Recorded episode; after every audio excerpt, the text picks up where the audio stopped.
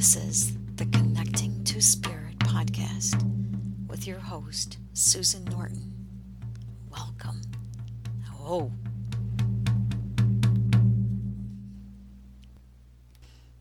When I was a child, I had a little bit of a troubled childhood, like a lot of people. And uh, I remember several occasions I'd be sitting outside and the hummingbird would come and hover directly in front of my face and just stay there and looking at me. It was in my energy. I could feel it. And we'd look at each other for a while and it would go away.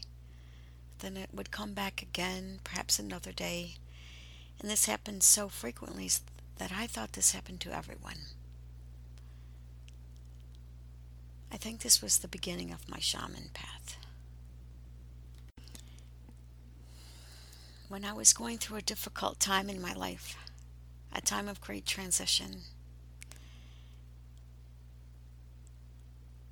I was in the Rocky Mountains for one night in the I believe it was Estes National Park, just outside the park, with a friend and my brother. And they they kind of went to bed, and I was walking alone the dark street at night in the dark. And I was really focused on what was going on with my life. And I walked down the road, and I remember a car came, and so um, I didn't want to be seen for some reason, so I I jumped into the bushes and hid until the car went away.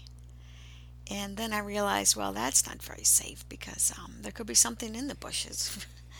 and it's okay. What was I afraid of? But it's just that hiding, that not wanting to be seen at night by humans. So I was walking down the road towards the national park, and it was basically pretty dark. I didn't have a headlight, I didn't have a, a flashlight or any kind of um, any gear like that. And it was a beautiful night. And then I said, well, okay, it's time to go home. So I started walking back, turned around, started heading back to the little lodging along the dark road. And all of a sudden, I felt this like fingers touching the back of my leg. And I thought, oh, I should turn around. What is this? And I turned around. There was nobody there. And I looked down the road, and a few hundred feet away from me into the one spot of light, in the one street light, ex- came a mountain lion. It came into the spotlight and turned away from me and headed toward the national park. And its tail was as long as the body, and it was magical. And I just, I turned around. I began to walk towards the national park, toward where the mountain lion had gone.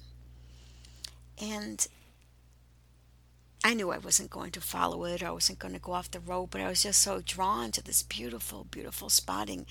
And what was this soft? It's like a friend tickled the back of my thighs and said, Turn around. And in that exact moment, a mountain lion came out into that spot of light. So I walked for a bit and I didn't see it anymore. So I started to say, okay, it's time to head back. I'll go back to my the lodging, the little the little cottage.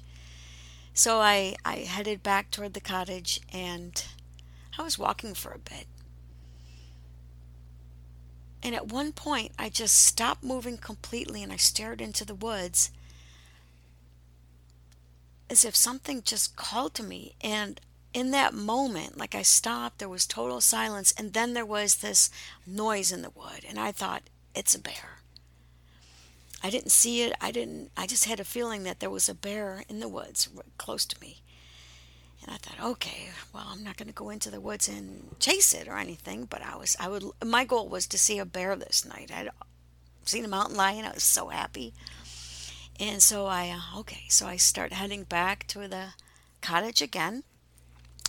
And as I got closer to the cottage, it was still a very dark road. And I began to think, oh my, well, we've got to pack up. We're going to see my friend Ellen this is it. Uh, we're gonna from here. What are we gonna do? I was on holiday in in Colorado. I was living in Ithaca, New York at the time, and I was spending just a few days in this in this area, and I was leaving this national park area the next morning, and I was deep in thought. And all of a sudden, I walk up and, and I almost bump into something. So I growled, ah! And then it growled. There was this big bear growl, much better than my growl. And I took a step back. And I thought, it's a bear. And my eyes adjusted, and it was a black bear. I had walked right up to a black bear in the dark, and I growled first. And when it growled, I felt, oh, it's a bear. As if I had almost bumped into my sister or a loved one. And I was oddly calm, and I backed up. And I took a few steps away and I looked at it. I'm like, finally, I get to see my bear. It's a black bear. It was at a dumpster. It had its nose in a can of beans or something, so it didn't smell me first. And um, so I thought, well, this is great. Finally, I get to see my bear. I'm very close to it. I was a few steps away, and uh, I was next to a van. And right there was the cottage. I could have run inside, and I didn't.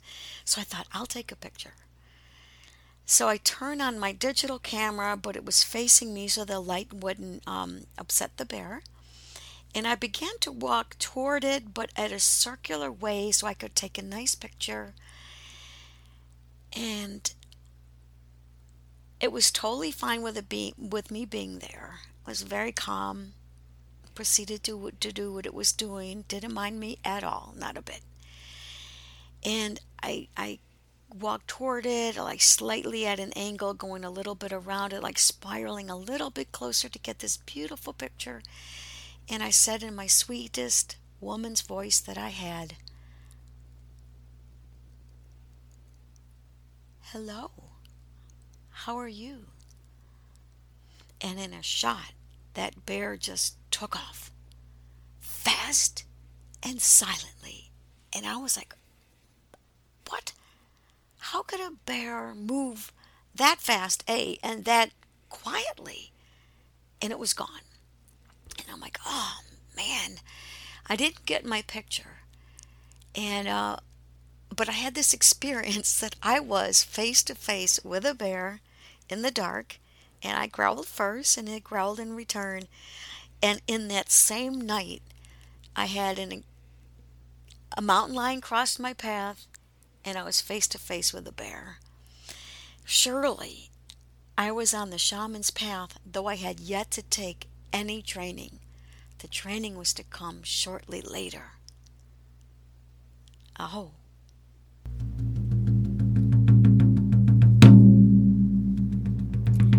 This has been a Connecting to Spirit podcast with your host, Susan